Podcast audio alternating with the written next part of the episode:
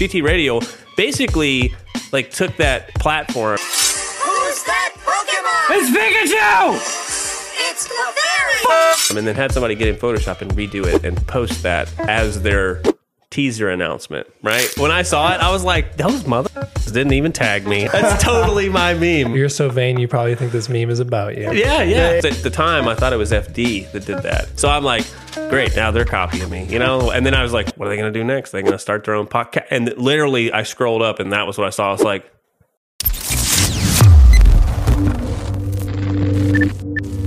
Welcome back to the number one drift podcast on YouTube. I am Dawson. I'm Nate. And I'm Scott. All right, so a few announcements real quick. Uh, join the Patreon if you haven't already. Uh, you'll get access to ad-free podcasts and uh, some behind-the-scenes content like vlogs and stuff. And we want to do sim stuff eventually once we get that figured out. Um, but uh, we'll throw a few clips in from the last vlog that we just uploaded so that you guys get a little sneak peek of it. That's it. That's the kit. And it's been relatively reliable, but I would say not very competitive. I've been reluctant to change it because it's never really given me a problem. Well, yesterday when I was tandeming with a pro driver, it gave me a problem. Cash nicked my wheel here, which uh, it's because he hates my black reps. No, I'm just kidding. You know I fucking hate fiberglass and I hate this bumper. I've asked KBD to make me uh, a, a KBD Rocket Bunny bumper, but he always just sends me links to like steaks and stuff. So whatever. Everybody has gotten nicked on the shins by one of these things. Everybody has. So I'm gonna fix it. Oh no.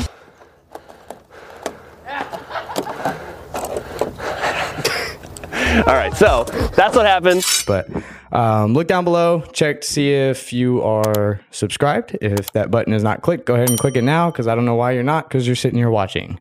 But um, I told you this just a minute ago, but Enjuku Racing is now offering OE replacement fenders for S13s. Metal. Yeah, like made actual metal. metal fenders. They're I- dimpled and everything. I saw that they're doing the Z32 calipers too. They Yeah, offer yeah, yeah, front and rear yeah. ones. Yeah. So, if any of you guys need any parts and want to support the podcast, use our link down below. But also grab the kind of kingdom merch. Uh, I think I'm gonna fuck this up, but I think it's a week after this podcast um, is when it ends. So get it while you can. We got flags, uh, blankets, shirts, hoodies, crew necks, all sorts of Dude, stuff. the one that I've seen the most of is the floor mats. Motherfuckers Yes. been buying the floor mats riding around with those. I'm the like, floor mats are sick. You guys are clowns, man. I mean, it's, it's awesome, but also it's like in 10 years, someone's going to be like, what the fuck is that? You know? that doesn't make any sense. hey, you never know. We might be big enough. Maybe. I'm just saying, like, imagine your girlfriend gets in and like, what does that say? Hey, they may be worth something someday. Get them while you can. So, uh, use your fifteen percent off code, kind of Kinda.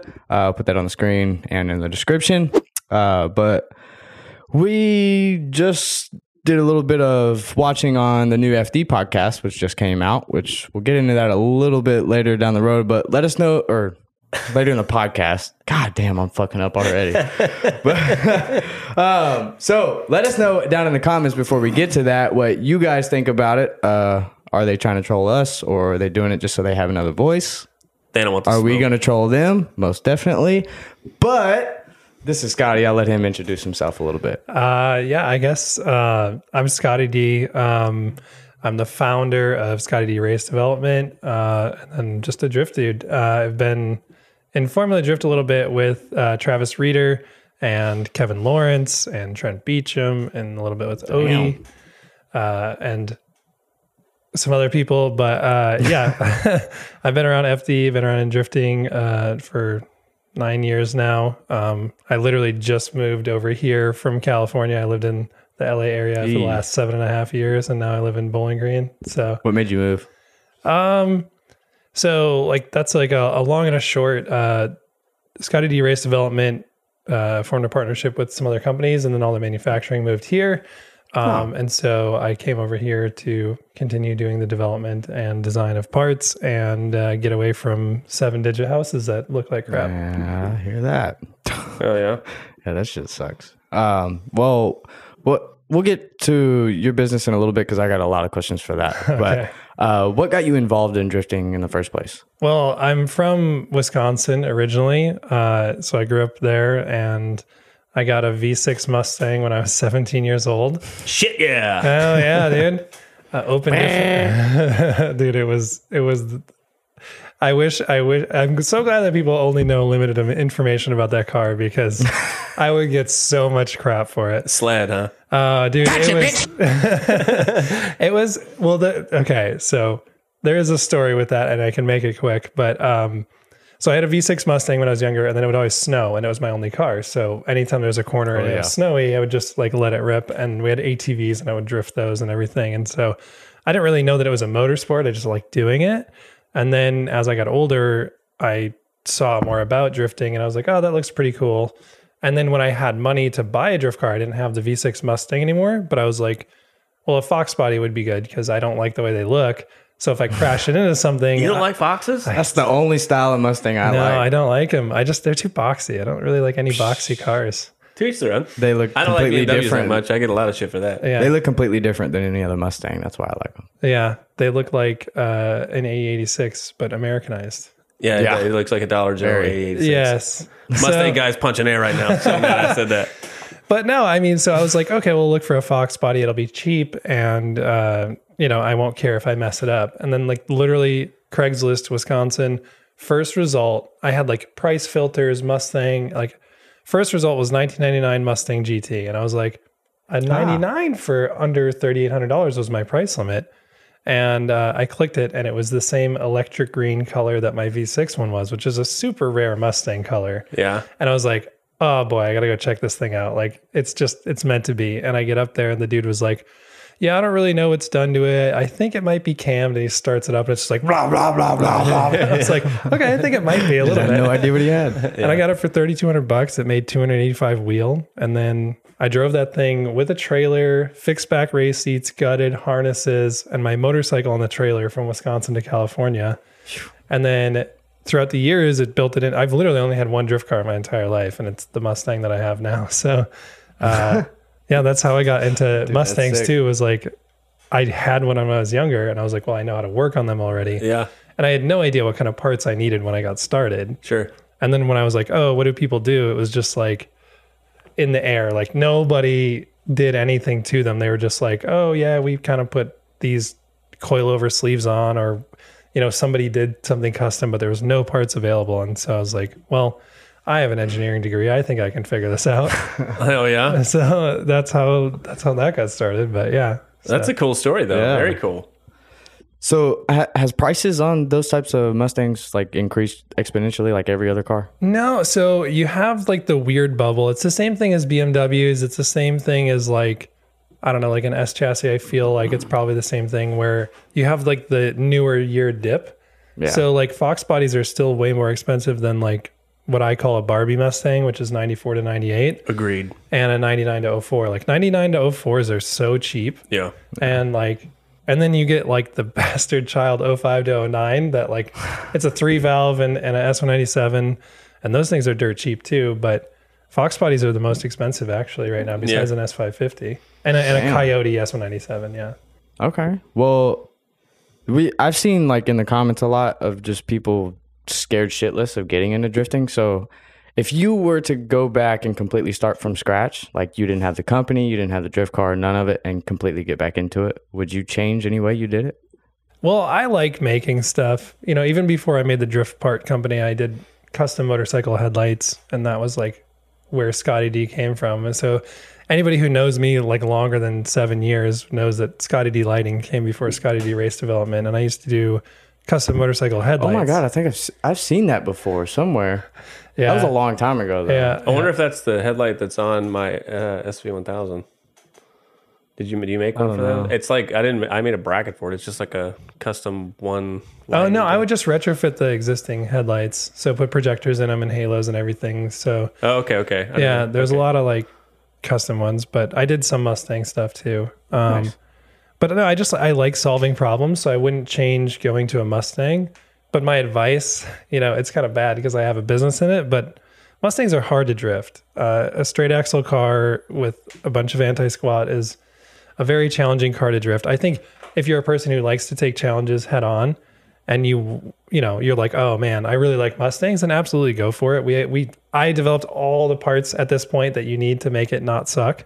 Um but like when i got started they were it was so hard to drift that car. Like it was just such a challenge. I think that like i feel like a 240 owner and a 350z owner like it's too easy those cars don't make mechanical grip and so like you can go out there and let it slap the lock stops and you're like man i'm freaking boogieing Yeah. but if you try to do it in a Mustang, it just wants to go forward, you know? Yeah, that's their design. I will tell that. you on a factory Z front suspension setup, you throw that thing to full lock, it don't want to come back. Yeah. It just wants to fall and uh, stay there. Or at least that's how mine was. But I mean, I've driven so many drift cars and like the the 350Z is like such an easy car to drive. it is. Yeah. It's, It's, like a cheater car. It's just another It's one the of the best. cheater It's the best bang for your buck, in my opinion. Yeah. Yeah. So, I mean, would I pick a different car? No. Um, I like that I developed the stuff for the Mustangs and got into it. And now we've done it for the three chassis. So we have, uh, you know, Fox chassis, which is 79 to 04. It's all the same suspension. And then we have S197 stuff and then S550 now, which I'm super pumped on. That's another cheater car. It's a party car. I like- saw some. Uh, I saw you post about Ben's car. Um, not too wasn't. I think Yeah, was- so we do the bash bars, um, but I also des- developed the angle kit for it, and oh my gosh, like Oh. those cars are crazy. It's seventy degrees of angle, and like just let it rip, and it just Yeah. dude, that's a lot. it's nuts. factory car. Yeah. So uh, we, we didn't even remove the fender liners. Like the fender liners are still in the car, like full interior. I made the handbrake just stick out of the the console. All you Yeah. see is the handle, and like the dual caliper brackets are super easy. So like the S550, I'm like, man, like if somebody's got money, like instead of LS swapping something and spending all that money, you know, you're gonna get to 20 grand one way or another. Like, Right. Might as well have a car that has AC and windows. That's a common misconception about me is that I'm like, you need to buy a car and then LS swap it, and that's the way to do it. Like that's not Yeah, really, like that you, know, true. you know that's not really how I am. I'm like, dude, if you got the money, go buy a Corvette or a 350Z. Yeah. Do minimal stuff to make it drive good and just go fucking raise hell the whole time. you Oh know? yeah, and Z prices are crazy now too. Though. Yeah, yeah. Well, unless you buy something that's pre 05, yeah, they're Yeah. fucking terrible. I saw one the other day. It was like, I like I'm kind of I'm not old. I don't. How old are you? 32. Okay, Thanks so for the- exposing me. You never No, ask I'm a the same lady age. her age. I'm the same. Listen, I'm the same right age. there. I'm the same age. I'm a little old though, so like I'll see a Z car. When I bought my Z car, it was like 12 grand, right?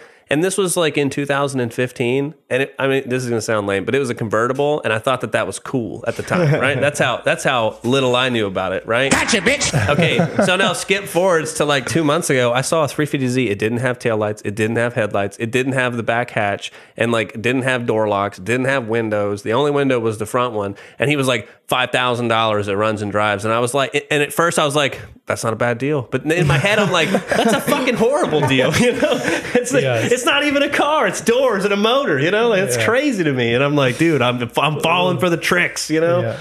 I I've honestly been curious how much someone would pay for my car, even though it's beat to shit. Like it's been abused up front. Yeah, but yours is one of those deals where the plat the engine platform's worth almost. Well, yeah, as the engine sells the car. The car doesn't sell itself. That's the for irony sure. of that statement. I'm not. We're not even going to get into that. So I'm gonna clip myself on that one. See, and I'm sure. like, I, see, I don't have to worry about it. I'm like, Everybody wants the VQ. no, no, his car's no, RB yeah, swap. mine's not VQ. Yeah, yeah, yeah. Oh, sorry, okay, sorry, yeah. sorry, sorry. Yeah, I'm No, RB25. I agree, though. I like, I there. That's like a that's like an in between motor. Most people are either like hell yeah VQ or they're like I fucking hate those trumpet things. You know, it's always like one or the other. You know. I mean, it sounds terrible, but like it is a good engine. But Yeah. like, if you're going to go through all the work of swapping something, Why do that motor? why? Yeah, I don't know. Dude, Hunter's yeah, Hunter's doing that in his uh, AE86. Hello, Boopa. He's putting a VQ in it, Yeah. which it's it's kind of like a hi. See, especially in AE, that's like K24 all day. See, Yeah, okay, so dude, it's- it he- is a little, dude. like, Boyer bought a motor, bought. I think he bought the trans. I don't know that he bought the trans, but he bought everything almost to do that, and then. He comes up and like, dude, you know how Boyer is, dude. He's almost as bad as me chasing the rabbit. So that he's like, so he's like, dude, listen, you're gonna hate me, but I have this plan. And I was like, I was like, he's gonna turbo, he's gonna turbo the K now. So now we're gonna do turbo K Which would be cool. which would be very cool. But I'm on, I'm on board. And he goes, I sold the KA, and I'm like, I'm like, why, why? And he goes, I bought a VQ, and I was like, I hate this story already. This is terrible. What are you doing? He was like, I bought a rotating assembly that's good for 1400 horsepower. And I was like, all right, we'll see you in 2035, man. You know, like, but that's not really true. Boyer and Eric are fucking hustlers. They'll get it together. But it was just like when he was telling me, I was like, dude, you're doing the thing, Boyer. You're doing the thing, man. Just put the car together. You know. Let me just put a He's gonna get disclaimer. a lot of hate. That's I said K24. None of your Nissan motors. I don't want any of that stuff.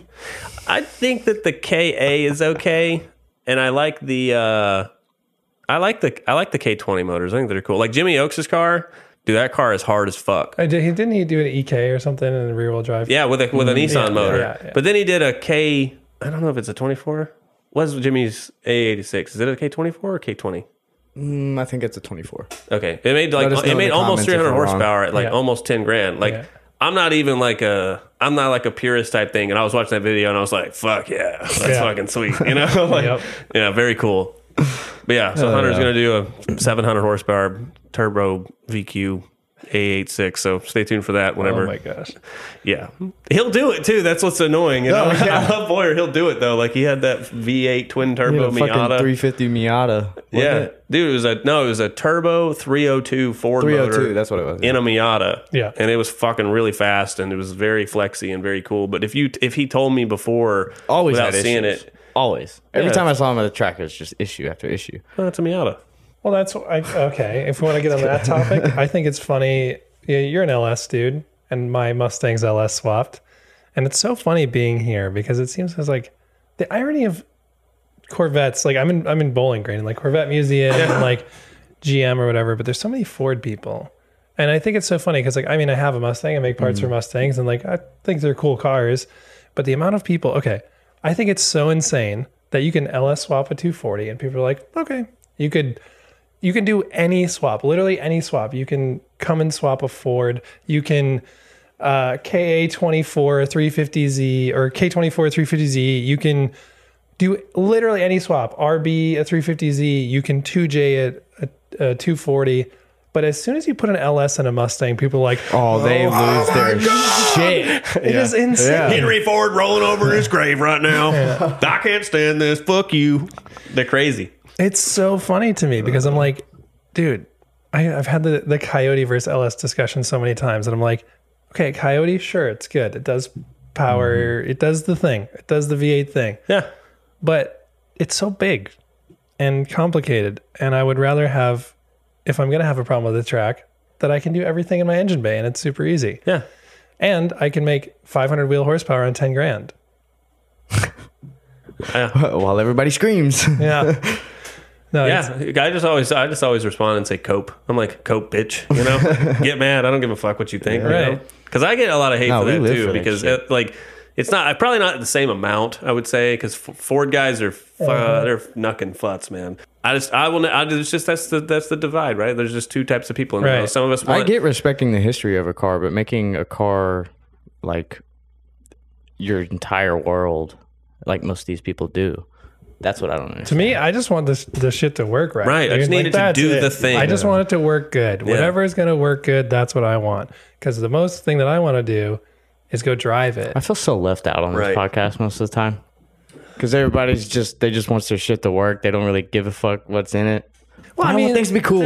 I, I feel like I mean you saw my new motor. I mean it's not like I don't give a shit about it, but also Yeah, like the new motor's flashy. There's there's like there's a there's a line, dude. There's a bell curve. Like you have to care, but at some point you got to be like, all right, I could order these headers that are fucking a thousand dollars from Hooker, or I could just order these two hundred dollar headers and weld V bands to them. Yeah. and I mean, it's I like- agree. you know, and but well, so I have a a fake Greddy intake on my car, which I didn't what- buy. That's all I'm saying that, is but- like that's all I'm that's all I mean is that's where people get the whole LS thing. Like, oh, you just don't care about culture. Like, no, dude, I'd love to go to Japan and check out all that cool shit. That doesn't mean that I don't want my race car Yeah. to do. That. I mean, people thing don't that- realize that like half the Japanese drifters would give a body part. Oh part. yeah, for an for Yeah. sure. Oh, dude, the the uh, I love the irony the of that. Naoki guy coming forth. on and fucking dude, that was awesome, dude. the uh, Aaron Naoki. Losey, yeah, Naoki, uh, he came on and Oh, said, yes. you know, he's like, I think probably if I could have a car back home, it would be an LS Sylvia. They have their problems, but the LS is definitely my favorite. And dude, I was watching it. I don't ever get excited about shit like that. I was like, yes, I mean, we won. yeah, yeah. ultimately, like, it's so basic to say, but like, I built my car to use it, right? Yeah, like, same. I honestly like my favorite part about like because I've been doing this since 2013, but I do pink and green on everything, and it makes people like so like, but why, why, why'd you do pink and green? Why, why is it pink and green? Yeah, is there a reason? Why? Well, why? But but pink? Why pink? And I'm like, because I like it. I don't know. It Stands out. Like it's what I like. It's literally my color scheme. I've done it for 10 years now. Like Yeah. Works for but the it's like factory. seeing somebody else get so like uncomfortable based on like what I did to my car, especially like the function parts. Like, you know, people look at my car and they go LS, like, oh, why'd you do LS? I'm like, because it freaking works, Yeah, man. serviceable. Like, why'd you put IRS on your car? I'm like, because it feels better to me. You know, why'd you do this? Why'd you do that? I'm like, because it all works. That's what I care about. I don't really care about your opinion. Like, Right. I'm gonna build what I choice. want. Do we have a shirt for that? Yeah. Yeah, it says it's got uh imagine imagine caring how another man spends his money, and then it's got our logo. In the I mean, center. I'll give people crap about It's got, like a, it's got a skull head smoking a Oh, that's right. joint. Yeah, yeah, yeah. See, the thing is where I draw the line, I've heard you talk about it before. I will give people crap for doing visual things that impede on performance. Agree. Like the camber thing or like I can agree. way too low or like To an Yeah, we made the low origin guys mad because I said because I said I don't really understand the whole point of slamming a car to unusability, and then they were all like, "Cause it looks cool," and I was like, "Well, I don't care. I mean, I care that it looks good, and but nobody puts coilovers in their car on their car and, and raises it. You know, it always goes lower, and it's always going to look better. I'll tell you this. This is what I've always told people when they have this argument. I think function always looks good Right? because it works good. Something that works really well always looks good. But something that looks good doesn't always work well. So you better aim for it to work really good first. and then work on it after. Yeah, and then you Majority know- of those guys just think it's a rolling car show, so they're not like Right. they're not even really there for the performance aspect of Right. it. They just care to slide around one corner, s- get as close as they can, straighten Dude, out a little bit. sling and rocker. then- that yeah, guy like, in the not LS really- 400 at the opener. Did you see that guy? Uh-uh. Oh my god, you didn't see that LS 400? No, what do you do? Dude, it was like cut springs, and he would come down the hill, and it was just like. Oh yeah, yeah, yeah, yeah. Dude, Clarksville's the shit though. Dude. like he's on I hydraulics. Oh my god, it was so funny. Did you see my hot take that I said? Well, I, well, I posted on my story. I said, "Oh no!" I posted on Facebook. I said, uh, "I think I saw people wear out their front tires more than the rear tires at the Clarksville opener." So I have only driven my car to Clarksville one time, and that was before it was like super race car. It still had interior, still had factory seats, it still had the, the the fucking buckle you up thing still worked. Like this is it was not a race car yet. It was just LS swapped. I drove it up there and I was so fucking miserable that I never did it again. Okay. Well, then I trailered it up there and I was so happy that I trailered it. I was like pumped. I was unloading my car. Everybody was standing around or whatever. And this dude goes and I had talked to him right before he went. He was driving a blue G35 that was like, like minty. It was a really nice car. Comes flying down the hill, turns his wheels, locks them down, and smashes into a barrier. I mean, dude, it's the first run of the day. Like it's the very, it's the whole, it's the day setter, dude. He's like, and we're like, oh. so then I go over and I was like, hey man, how far did you drive from? And he's like, Memphis. Oh my god, Dude, he drove like six hours for Clarksville and then wiped his shit out. dude, and I yeah. was on the like, first lap. I'll never. yeah. Dude, I just, I, I, anyways, I think the reason why is because it was one of those super low boy cars and he couldn't, he, you know, he Yeah. bottomed out at the bottom of the hill, lost traction, Yeah. got on the brakes, and instead of lifting and turning, you know, Zygmunt should have zagged, whatever. Yeah. not making fun of you. That's terrible. I hope you got home. But dude, it was like, Hey, you gotta be able to make. The fun of crazy thing yourself. is, is I bet a lot of those people that have the really slam cars, if you put in a, put them in a proper car, they drive really well. oh, dude, I, I can give feel you an example. yeah. Tony Jackson. Yeah, mm-hmm. yeah. He'll, hey, I, I watch. No, I feel don't that. I much, feel that. I mean, that's where like I've always like I, I, I almost don't want to expose the secret, but like I preach sim so hard because it teaches you to like mess with setup and like you ignore all those variables of like blown out ball joint or a damper is shot or like Mm-hmm. your toe is wrong or an inner's bad or your diff isn't locking up or you ignore all those variables of like being a noob and not knowing that your car Oh, isn't definitely perfect. did. And then you're just focusing on driving. And then when you go drive a real car, and you're like, this feels like shit. Like, because I know what it feels like to drive like an ideally yeah, perfect right. car. I know that this thing feels like crap. Mm-hmm. And now I'm just going to make the adjustments to the car instead of trying to like, you know, because there's a lot of people that go out there and like, man, like they get so dejected because they think they're bad. And like, I think it's so funny when people like they'll see me and they think, oh, Scott drives so well. Let me let him drive my car. Like Justin always does that every single time. Every- Justin's like, drive my car, man, drive my car. And I'm like, your car terrifies me, Justin. like I I did it and I made laps, but I was like, I never want to drive this thing. Like it is so scary. The steering wheel just has so much dead play because it's a It's a steering dude's a pitman arm. Yeah. Oh, dude, yeah. I'm a half price hot boy. But no, I mean, like that's the thing is like people will be like, "Oh man, Scott, you can drift really well. Go drift my car." And I'm like, chances are this is going to go bad. Yeah, you're not gonna like it. Yeah, well, I'm probably not going to look very good doing it either. A, it's not my car. I'm not going to push it to the limits. But B, like the setup is probably whack. And like, Stefan said that pretty well. He's like, he said some people fight the car, and some people realize they don't have to fight the car. yeah, I but think- I think I- you I need a frame of reference. though. Yeah. and that's Yeah. what I'm saying. Like the sim does give you a really good mm-hmm. frame of reference. So what you you could build, you know, you could build your car as like a guy just in your garage. You could build that, but then go out and then like drive like ass and be like, I'd be like so embarrassed because you built like a crazy car like that, and then you're like driving like crap. And not even be that bad of a driver. It's just like maybe you didn't measure your caster because you don't own a three hundred dollar caster camber gauge, and one side's like seven and one side's like three because you just Don't forgot. know. You know, you did something goofy or whatever. And so when you get that frame of reference from sim, and then you go drive a real car, you're like something doesn't feel right. You know, like I think I'm gonna like look at what's going on because it doesn't feel right. I feel a little wiggle, and I know that it's not, you know, the angle kit, like it's all tight. Uh, Maybe the inner is shot or something, and then you jack it up and you and you check everything. look you're like, oh, okay, cool. But I think you really do need that frame of reference, like what a good car feels like. And it's really hard to do that in real life with somebody else's car because then you're afraid of messing their shit up. I think that that is why people say start with a stock car. They don't realize that's why they're saying it, but they're saying to start on a car that doesn't have anything, so you have a frame of reference. maybe. I was gonna say also, I think that uh, resembles well to us saying how if you start in a car, it doesn't reference to the sim. Oh, yeah, it's a 'Cause one-way If you street. start in a sim, you can notice the difference in a car and like how it feels weird. When when I start in a car, I, that's how I did. So I went to a sim on yours, and I was like, "Dude, this is trash. Like I can't, I threw can't up. feel It was awesome. Yeah, I puked Oh, because the VR and shit, and like I couldn't feel any of the car, so everything just felt wrong. So I I, I couldn't grasp it mentally. Uh, well, that's probably just a frame rate issue. So talk about new drifters. Like to me, there's a there's a breaking point in learning how to drift that I don't think many people are aware of.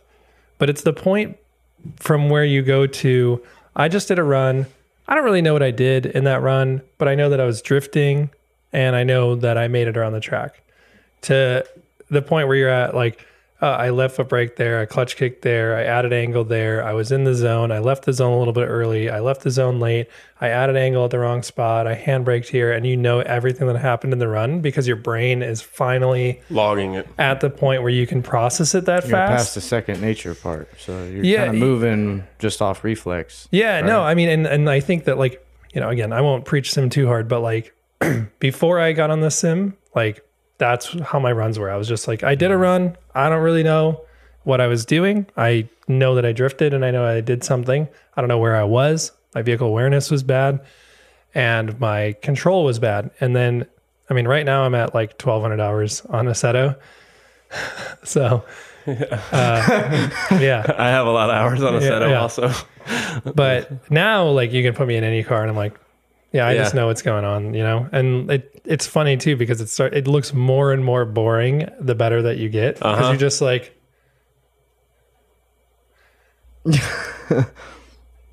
I like wave to people and like Yeah, I'm, I'm bad about that. I got I got in trouble at National Super Speedway for stick my arm out the window. uh, I was like pointing at cameras and stuff. You know? Mm-hmm. But no, I think like if you you know if we talk about new drivers, man, like I think most important thing that I could say for anybody who's new is like don't be afraid of tire pressure. Like Yeah, air them up. Mm-hmm. go way above what you think. Like 90 psi is fine. If you have a 120 horsepower car or under 200 horsepower, you should be like, I mean, under 235 and above 60 psi.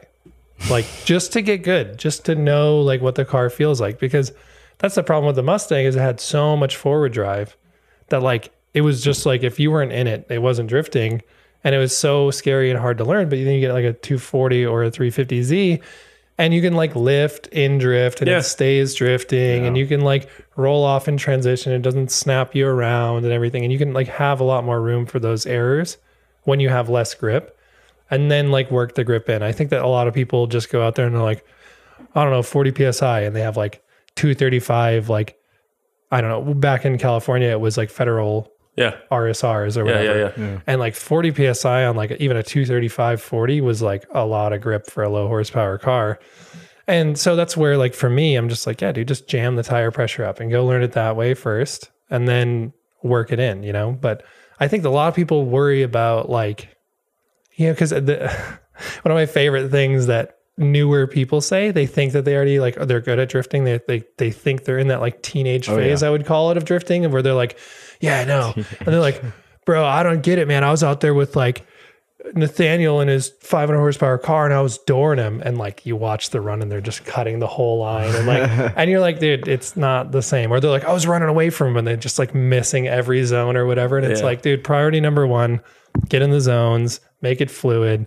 And then the speed and the like skill and style that comes in after that like that's totally secondary. I mean i was a spotter for ft for three years and like one of the people that i spotted for uh was always like did you get spotters help? And i was like dude you didn't even you didn't even get the zones. Like i'm not to go ask the judges for help for you when you're not even fulfilling the very core principle of like getting in the oh zones so like that's uh, anything anytime Brutal. yeah, well, I've been a a I jerk mean- anytime. Hey, hey, I, I'm for it. I was just. That's, Oh, yeah. I just imagine hearing that in my car. I'd be like, "Fuck you, Scott." You're supposed to do a job. yeah. No, but I mean, like that's priority number one. When anybody like is like, oh, I want to go like grip up or like do this or I need this or I need more horsepower or whatever. It's like, are you killing it in the zones fluidly already? Yeah. And if you're not, then I just that's all you need to focus on. The hard thing about Clarksville is there isn't really a zone. There is an outer on the outer loop, yeah. but dude, it's like Well, I okay. So I've talked a lot of crap about the layout that you guys have there because the initiation and the first outer, like nobody does it the way that I think it's done right.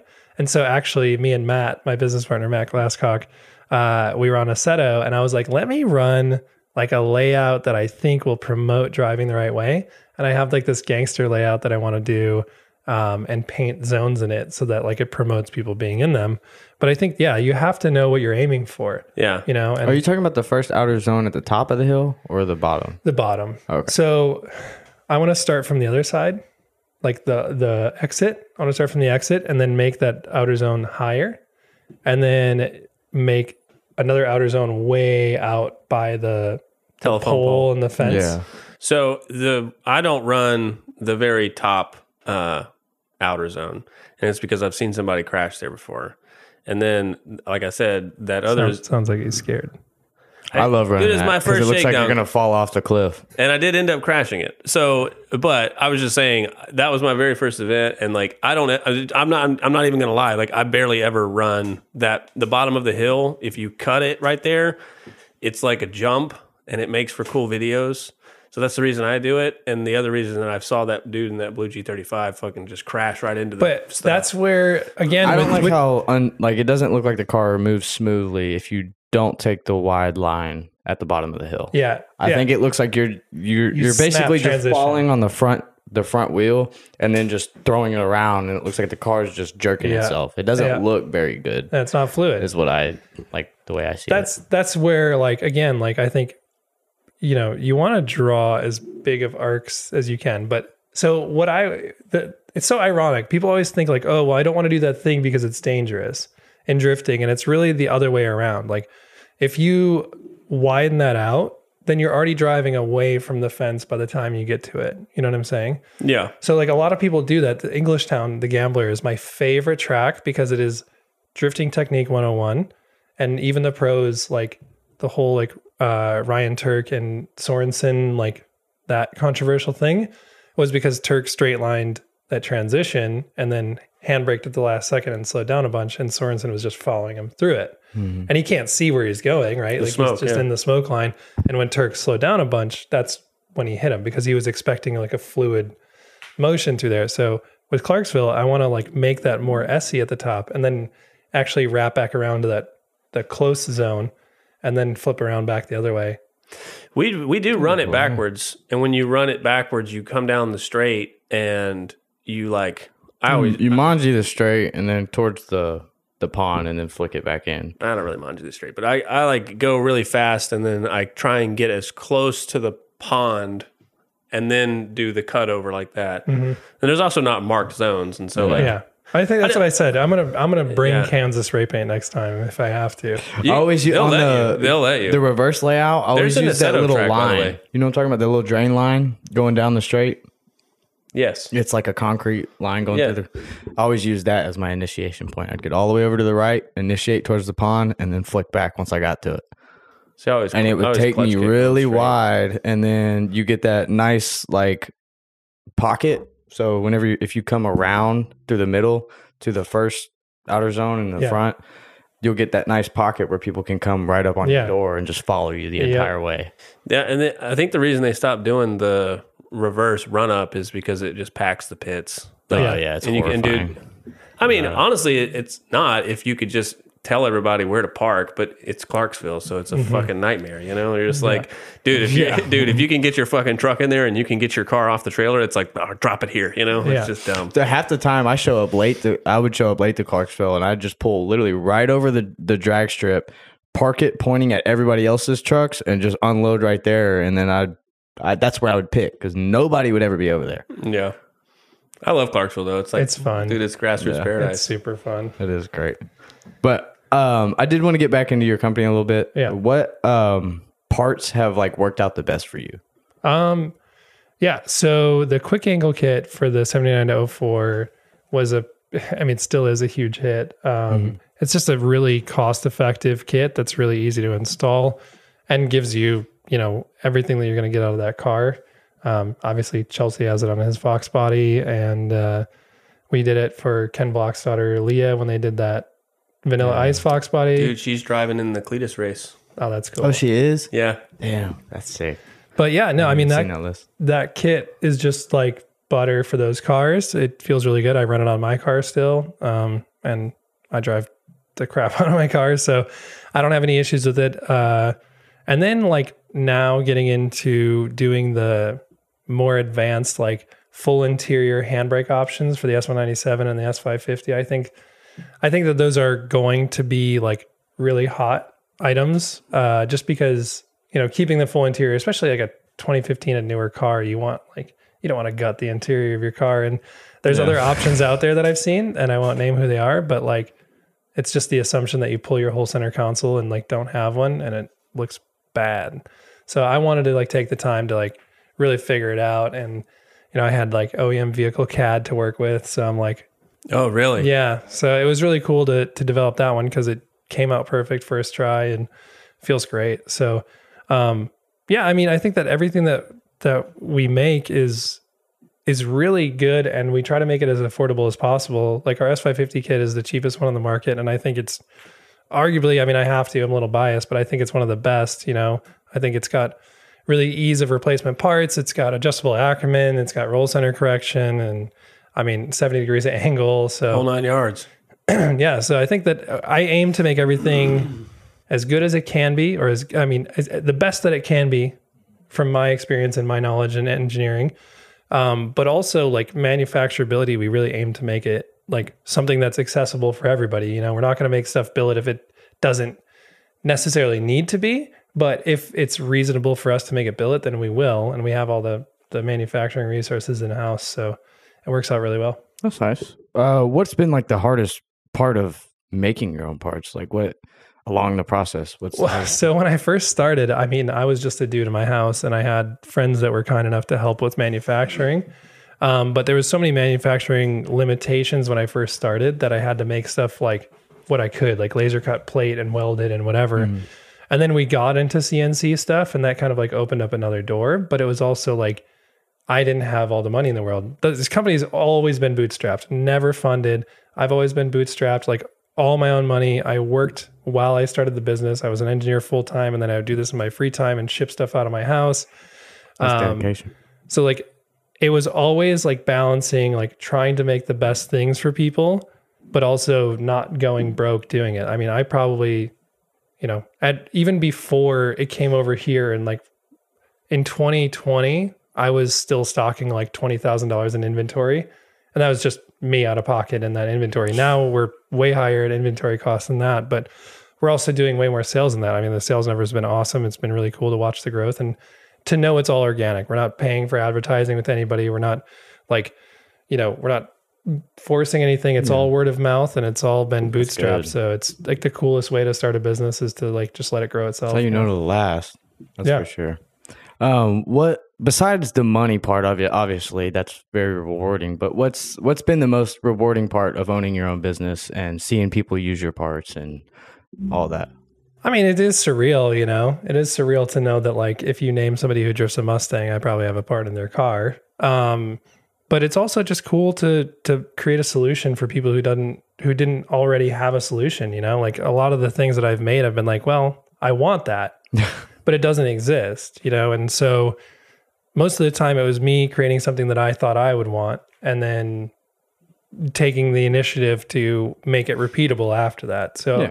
every time I would design something for myself, I would design it in a way that I knew I could then roll it forward and have it be a saleable product.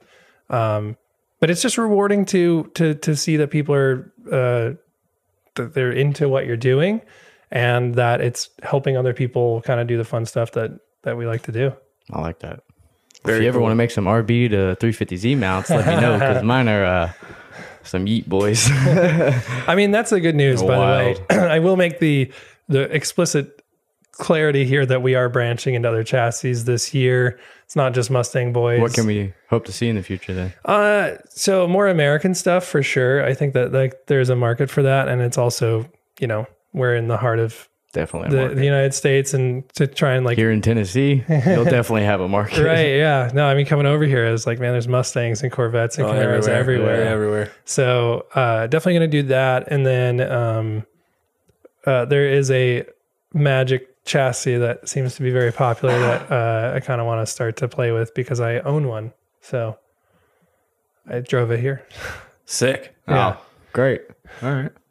Yeah, yeah. oh, the, okay. You so you don't want to say it then? No, I don't. It's E46. I really want to like take a look at them and see if there's anything that we can do. Obviously, the market's super saturated with parts from really Yeah. good companies, and I have no shame in saying that. Like I know SLR jams on those cars. Obviously, I've worked with Travis Reeder, and he swears by them, and he drives the wheels off that thing. So my goal isn't to step on anybody's toes or like say anything different. I just I like to design stuff, and I want to take my own whack Yeah. at it. You know. The one, the car that I've seen that people are starting to pick up now is the A90 Supra. A lot of, a lot of those are coming up on auction. I saw one the other day for like, like twenty five grand. I think that's why TJ Hunt and LZ are diving into those quick. Yeah, I saw where LZ was- TJ's doing the like completely factory uh, engine setup and stuff for the Supra, uh, making it a fully built drift car for like pro am and stuff. And then LZ is doing Well, he's got the four rotor, and then he bought one, and then he machined down uh, the inner part of the tie rod so that it would clear into the rack. a little- oh yeah, more. he's he's working on making his own angle kit. That's what Yeah, it was. yeah. Yeah, Gotcha. like a bolt on GK Tech angle Yeah, kit for yeah. the Z. Something kind of similar to that. But I keep seeing the videos from Australia where those guys are like sending it down a back road, and you know, there's other people that are driving them in tracks and stuff. So maybe that one could be one you could look into. Yeah. No, for sure. It's a good car. I mean, we, we I could nerd out on suspension all day. The reason I don't like those cars is five link rear with no anti squat, and then it's hella pro dive in the front, and like I just you know S five fifty is also pro dive, which makes a, a car handle way different than you expect it to on brakes and everything, but. Um, it's still a cool car. The, the short wheelbase. I don't know if many people are aware. Do you know what the wheelbase is on an A90? No, It's it's pretty short, isn't it? I Okay, imagine so do you know you know what your 240 It's is? just barely more than a Z4, right? Okay, so a 240 is like 100 inches, dead nuts. An S197 and an S550 Mustang are 107 inch wheelbase. Um, uh, this is funny. No, most people don't know this. A90 Supra is 96 inches. oh, it's a little bitty. Wow. Okay, do you know what the Dodge Viper is? No, I have no idea. 96 inches. Uh, Isn't that insane? yeah, that's crazy. I didn't realize Vipers had such a short wheelbase. That is crazy. Damn, no, I I didn't never know really that. think though. about. That's good to know. Yeah, Yeah. and that's why like it does make Aasbø's driving a little more impressive. I'm sure they stretched the wheelbase out a little bit and the over fenders are like Oh, yeah. moved and stuff. But you know, Think so? I I I would I don't know maybe. I don't know. But ni- 96 inch wheelbase is very finicky car, you know, comparative to 107. You know, Chelsea and Vaughn and Have you? all Dri- this- uh, that was this is one of the questions I was going to ask you. Have you driven one of those cars, the RTR cars? no. No. Everybody says they're. Re- er, I, you know, I don't know that many people that have driven them, but I've heard from everybody that they are a handful, that they are difficult to drive. So the way that they set them up is they you can modify rear suspension points. I, I'm not going to give away all their secrets, but you can modify rear suspension points in FD. So they modify them to get more anti squat out of them, um, and to fix roll center and things like that. But the the thing with like Mustangs, I think the problem that people have is that the steering's really slow on those cars. But it's because they go so fast, like the steering speeds up as you go faster, right? So like on slow speed stuff, they have to wheel it. If you watch Chelsea's video at like Englishtown, he's literally bus driver in it Yeah. everywhere. um, because it's not that fast of a track. But like on a fast track like Atlanta or uh, Utah or anything like that, uh, the steering speeds up, and so it's like reasonable instead of it being like super fast when you're going fast. So I think that's usually where the like the difficulty lies, and then they're just a it's an interesting chassis. S550 is a very weird chassis, and they've done a lot to those cars to make them not like a stock one, but um, even driving a stock one is very interesting. And they, they're fun to drive, but it's not like the same as what you would expect. Yeah, I would imagine not. Um, well, a little bit about your cars. How many do you have? Because I was scrolling through your Instagram. It looks Tell like us about the asset right now.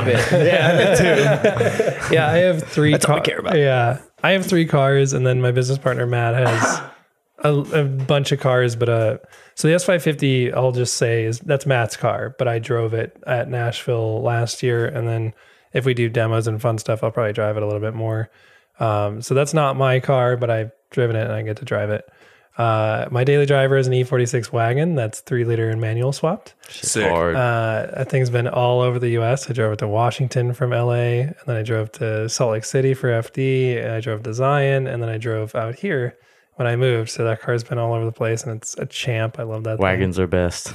dude. It's it's the jam. So good. Um, and then my fun car is a Aston Martin V8 Vantage. Uh, it's a six-speed manual, 4.3 liter. It's got BC coilovers, ESR forged wheels on it. Uh, every bit of carbon that I could buy for it that costs more than probably both of your guys' cars put together. no, it's it's that car is ridiculous, but it's a it's a blast. And I, It looks like you drive the living shit out of it. yeah, yeah. I bought it to drive it. I mean, that's the thing. That's what I wanted to do. You know, I, I was on the fence about buying it, and I talked to like the most reasonable people that I knew in LA. I thought people like these these are people that are going to be like, absolutely not, don't buy that car. And they were like, you should definitely buy that car. And I was like, well, if these people are telling me that I should buy this car, that I'm going to. Um, and it's- it's fun, man. It's it's a blast. Uh, that car is it's super nice. Uh, the suspension's really nice on it. The engine's pretty crazy. It's dry sump factory. Sick. Yeah. So like the whole engine's behind the front strut towers. It's transaxle, uh, a bunch of anti squat, a bunch of anti dive, double wishbone front and rear. Have you done anything to it besides the carbon stuff? Is is there Uh, any? so it's BC coilovers, ESR three piece forged wheels. Um, I have I modified the headlights, so I of course doing the headlight Yeah, yeah. stuff I was Yeah, yeah. talking about. I put halos and color changing strips in it. Uh, I put a V12S grill in it, V12 front bumper with a carbon fiber splitter, which is way too much money. Carbon fiber duckbill from uh, ACR Aston Martin. Uh, clear taillights, which cost twelve hundred dollars used. Um, carbon fiber taillight inserts, carbon fiber side strakes. Uh, I made a custom head unit panel because there was no companies that made like a radio install because they're uh, all fiber communication. So I had to like Oh wow. figure all that out on my own. But I have a 10 and a half inch touchscreen Android head unit in it now.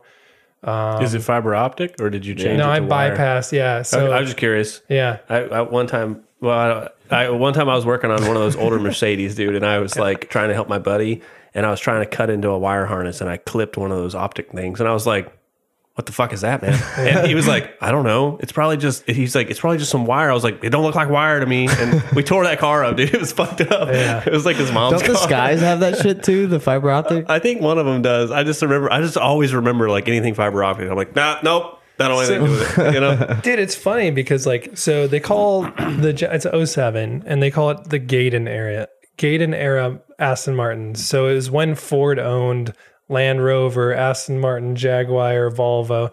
So the all electronics in that car are Volvo. Even my replacement key fob that I got from the dude says Volvo on the back of it.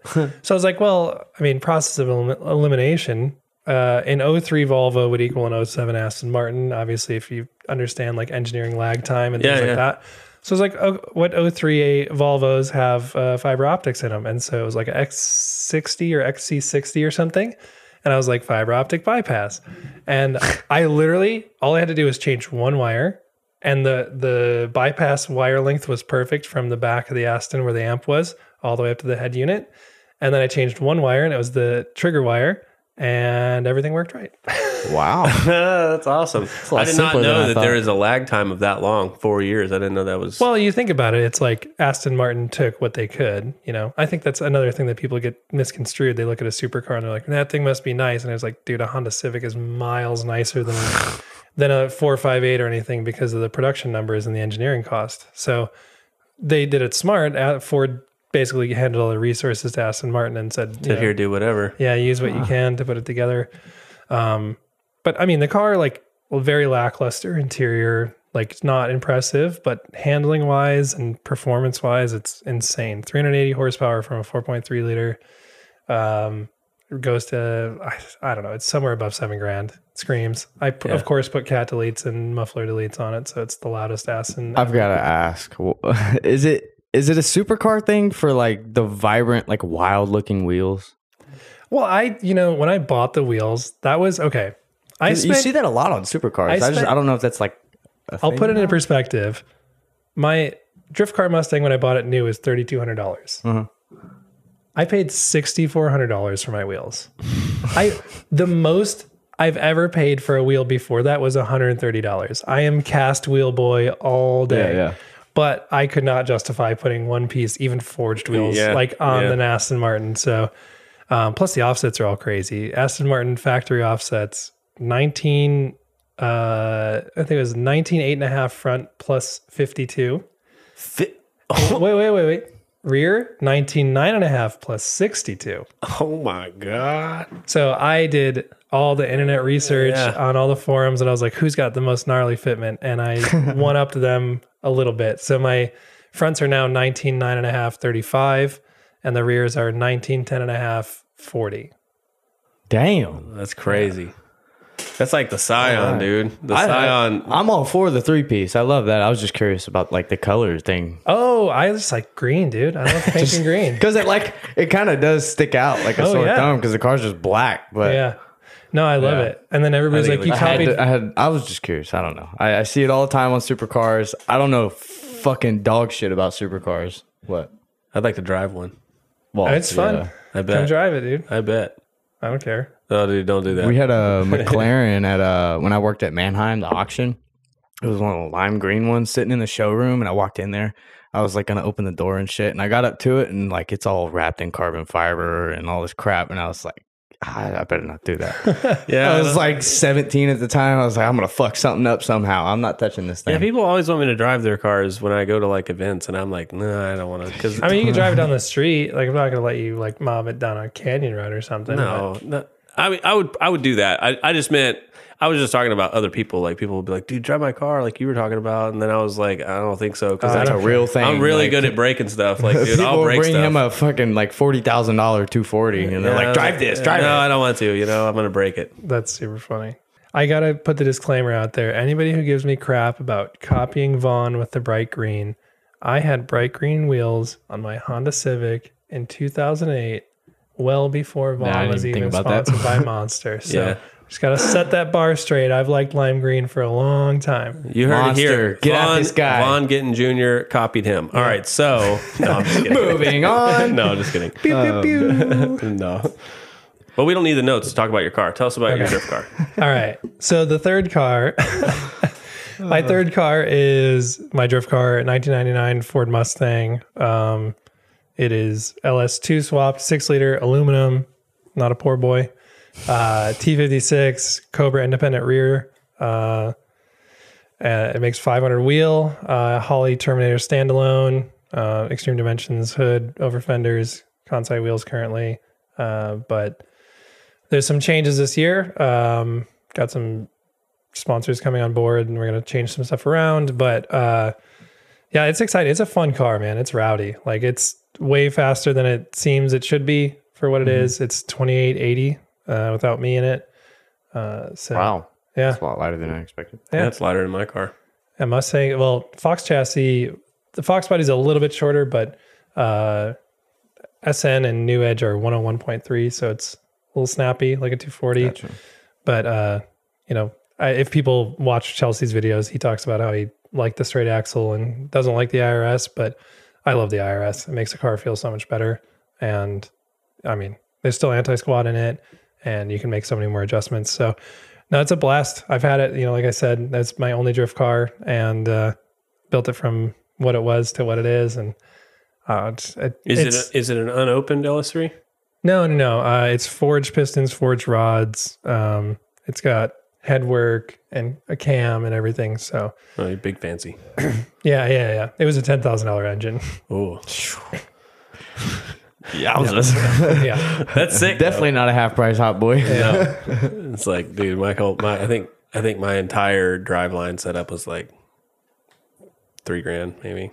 it's so funny. I guess I'll try to make this story as short as possible. But there was a Black Friday deal on Extreme Dimensions for over fenders. And I was like, okay, I'm going to buy those because I want them in mm-hmm. case I mess up the back end of my car. And that turned into, okay, let's tube the back. You know, so if I if I need a crumple zone or whatever. The irony is I've never touched the back bumper on anything, which makes me so mad. I've got like, you know, this close 9,000 times, but Yeah. never scuffed the back bumper. It's very annoying. But so like, okay, tube the rear, but then I was like, okay, well, we have to fuel cell it. And then I had a 462 valve in it, which is returnless. And so I was like, well, how do I make it return style? And then it was like a thousand dollars to make it return style. So I was like, well, I'm gonna bite the bullet and LS swap it. and then I bought a six liter and I and I took it to a shop and I was like, Can you just clean it up? And they're like, everything's crap. And I was like, Okay. They lied to you. So then I was like, all right, well, we might as well build the engine. And then it became a $30,000 build with like, you know, uh, Snap Switch. Pros, solid state control panel, the Holley Terminator, like a $550 optic armor rear window. You know, it was, it, that car is built to the moon. It's, it's, it's, it was a gem when it was done. It was just like, to me, it, it should be a Forza car. Like it is so nice. That's what I always tell people is like, why'd you build your car like that? I always say it's like, I don't know, man. I played a 13 year old me would think I'm the shit. That's why. Oh, you know? absolutely. Yeah. yeah. Yeah. No, and I mean like even the wiring, like you look in my car and you can't see wiring, and then I made a little ra- uh, airbag delete panel on the passenger side, you know, Oh, like yeah. the double hump Mustang thing, and you pop it out, and the ECU's right there, and dude, it's it is. I spent so much time building that car, and I'm so proud of it. But I definitely like, if I build another drift car, it's not going to be a Mustang chassis. I mean, which is ironic because I make Mustang drift parts, but um, I really want to build an E46 and the wagon I don't think is going to be the one, but there are things coming for the wagon that might make it be the one. Oh hell! Nice. Don't ruin the wagon. No. It's so minty too. Like it is such a minty daily. Yeah, I don't really want to, but There was one dude that came out to Mid Pond that had, I think it was a JZ swapped uh, BMW wagon, but it was like a 07 or something. I don't, I don't know my BMW, so I don't know exactly what trim it was. Okay, so yeah, that that was a cool ass car. It was fully caged, and he was actually towing it with a Colorado. that's amazing. yeah, a Colorado and a tiny aluminum trailer. Yeah. I used to tow with an avalanche in California. Ah, it's just a baby Silverado. dude, Avalanche is the best truck ever. I like avalanches. I had a guy tell me the other day, he was like, it's, uh, or it wasn't a guy that told me this. He sent me a meme. Dude, I don't know if you get sent memes, but I get sent all day, dude. It's like most of my DMs are memes because I make memes. Yeah. All right. Well, so somebody sent me, it's like, imagine thinking, it was like basically imagine thinking an avalanche is a truck. And I responded and I was like, yeah, man, there's way bigger evils. Like people say that Ridgelines are trucks. Yeah. You know? Dude, the Avalanche. Okay, I could give a 30 second pitch on the Avalanche. It's four link rear, which makes it way more comfortable than a leaf spring truck. It's got the same 5.3. The 4L60 is dog shit in all of them, so who Yep. cares?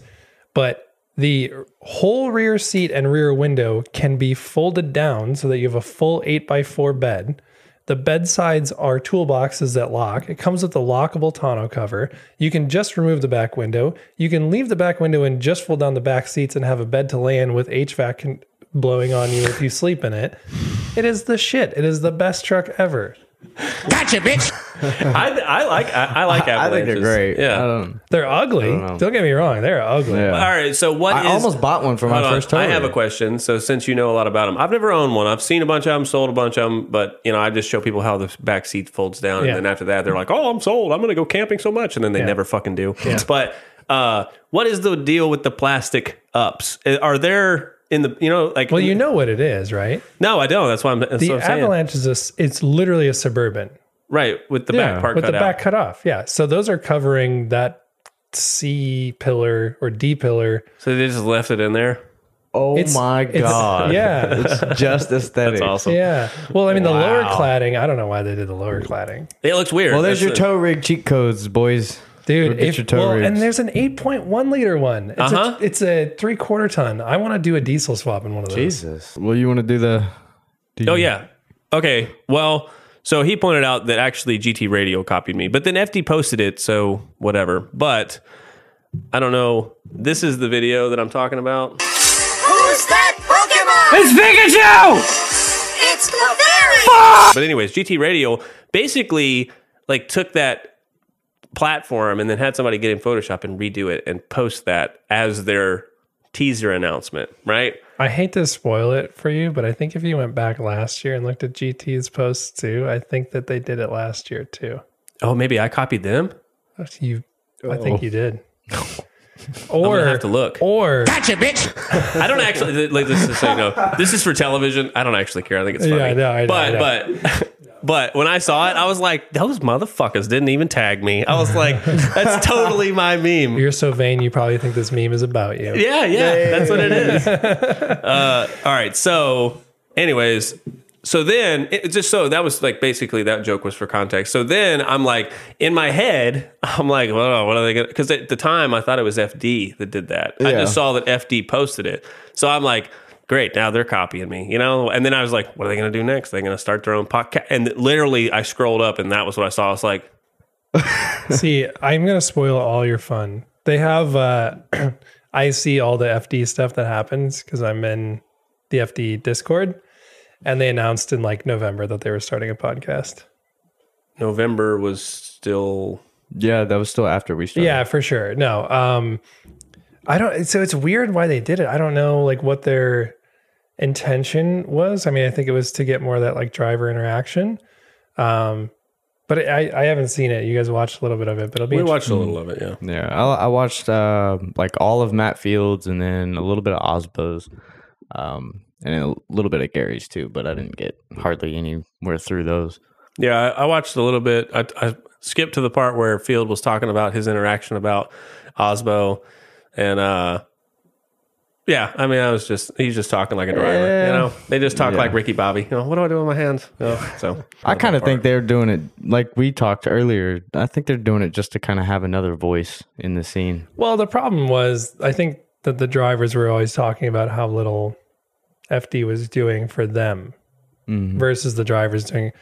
I know way too much about Formula Drift, and I'll, I'll, I'll keep. we're all ears. We're probably wrong. yeah, More than no, I know, we I know, are I know a lot about it, and so like the drivers have been like not very happy with what FD was doing for them, and so I don't know if FD has announced it, but they doubled the prize pot this year. So 2023, the the prize money has doubled from previous years. Okay. That's good. So it is good that they're doing that for them. Um, they took back their 37 driver rule. I don't know. I mean, I feel like they should be. They should, probably should have announced this, but so they took back that 37 driver rule. So the fields are unlimited again, which is good for everybody to see more drivers, see more qualifying, have more opportunities. Um, and then they started that podcast, which I think the podcast is really good because FD wasn't doing enough to like intro the drivers and like sell the drivers to the general FD fan base. I think it'll be good for a lot of the dead time, the dead air in the live streams. Uh, plugging that in, Yeah. I think that'll help a lot, keeping people like engaged. Yeah, no, it is true because they did that like the FD profile thing before, which I think was like a good like start to that. But also, that's just like drivers doing an interview, which is a lot less, or it's it's way more formal than doing a podcast. Yeah, it becomes I- more publicized, yeah. robotic the way they speak and shit. Yes. So, um, I mean, they should just fix the dead space in general. I well, think yeah, I think some of the stuff that they do personally is like they should do more like advertising almost. Like you never see Formula Drift really advertising. Not that I can tell anyways. And, and I feel like I feel like I'm in the space, definitely not as much as you, but I'm in the space. So if anybody was going to see the advertising, I feel like I ought to see it, you know, and I don't, I don't see it, you know? I agree with that in the sense that like their SEO is not great. And even in the bare minimum, you know, like if you Google Formula Drift, it's just like their website and like whatever. But it's like, what are you supposed to engage with? I guess. And like, Yeah. You know, um, I think that they need to find a way to capture the audience outside of what's already there. I think that's the that's Right. the issue that I have with drifting It's- is that like it's just like paintball. I talked to somebody about this. When I was younger, I was super into paintball. And it, I just started like like being intrigued about it and looking it back up. And professional paintball still exists. Yeah. But who ever hears about a professional paintball tournament in their hometown? Never. WNBA. Everyone knows it exists, but where the fuck do you ever see it? Yeah, no, but like I mean, extreme sports are interesting. Like I think that a non-paintball player can watch paintball and still be like, "Oh, wow. Oh." Yeah. And drifting is the epitome of that. You can Right, get yeah. Joe Schmo to come watch it and he's like, "Whoa, that's crazy, dude. Like Yeah. look at that." And it could be the most dog shit run ever, but it's cool. It's a car sideways, it's making smoke. And so I think it's so interesting that like drifting in general doesn't advertise to the general public more than they're advertising to the audience that already knows what they are. All right. Well, uh, give us uh, one piece of advice you'd give to anyone that's just looking to get into drifting. Uh, Key advice. All right. For the love of God, drifting is not your number one priority. Make sure your life is in order and that you have a stable income and that you have your shit together before you spend all of your money on drifting. It's not worth it. I'll tell you right now, as a person who's been around FD a very long time, there are very few people who make money doing it. Most of them spend money doing it, even in the top level. So if you like doing it, that's great. Do it in your free time, use your extra money. Don't spend all your money drifting. Make sure your life is in order first. That's my only advice. I don't care about car setup or anything else. Don't make it priority number one. Stupid. That's good. Yeah, that was actually really good advice. Yeah, for sure. I love that. All right. Well, that's it for this one, guys. Really do appreciate it. Don't forget to hit the subscribe button uh, and grab the merch. But that's it. See you guys next week. Peace.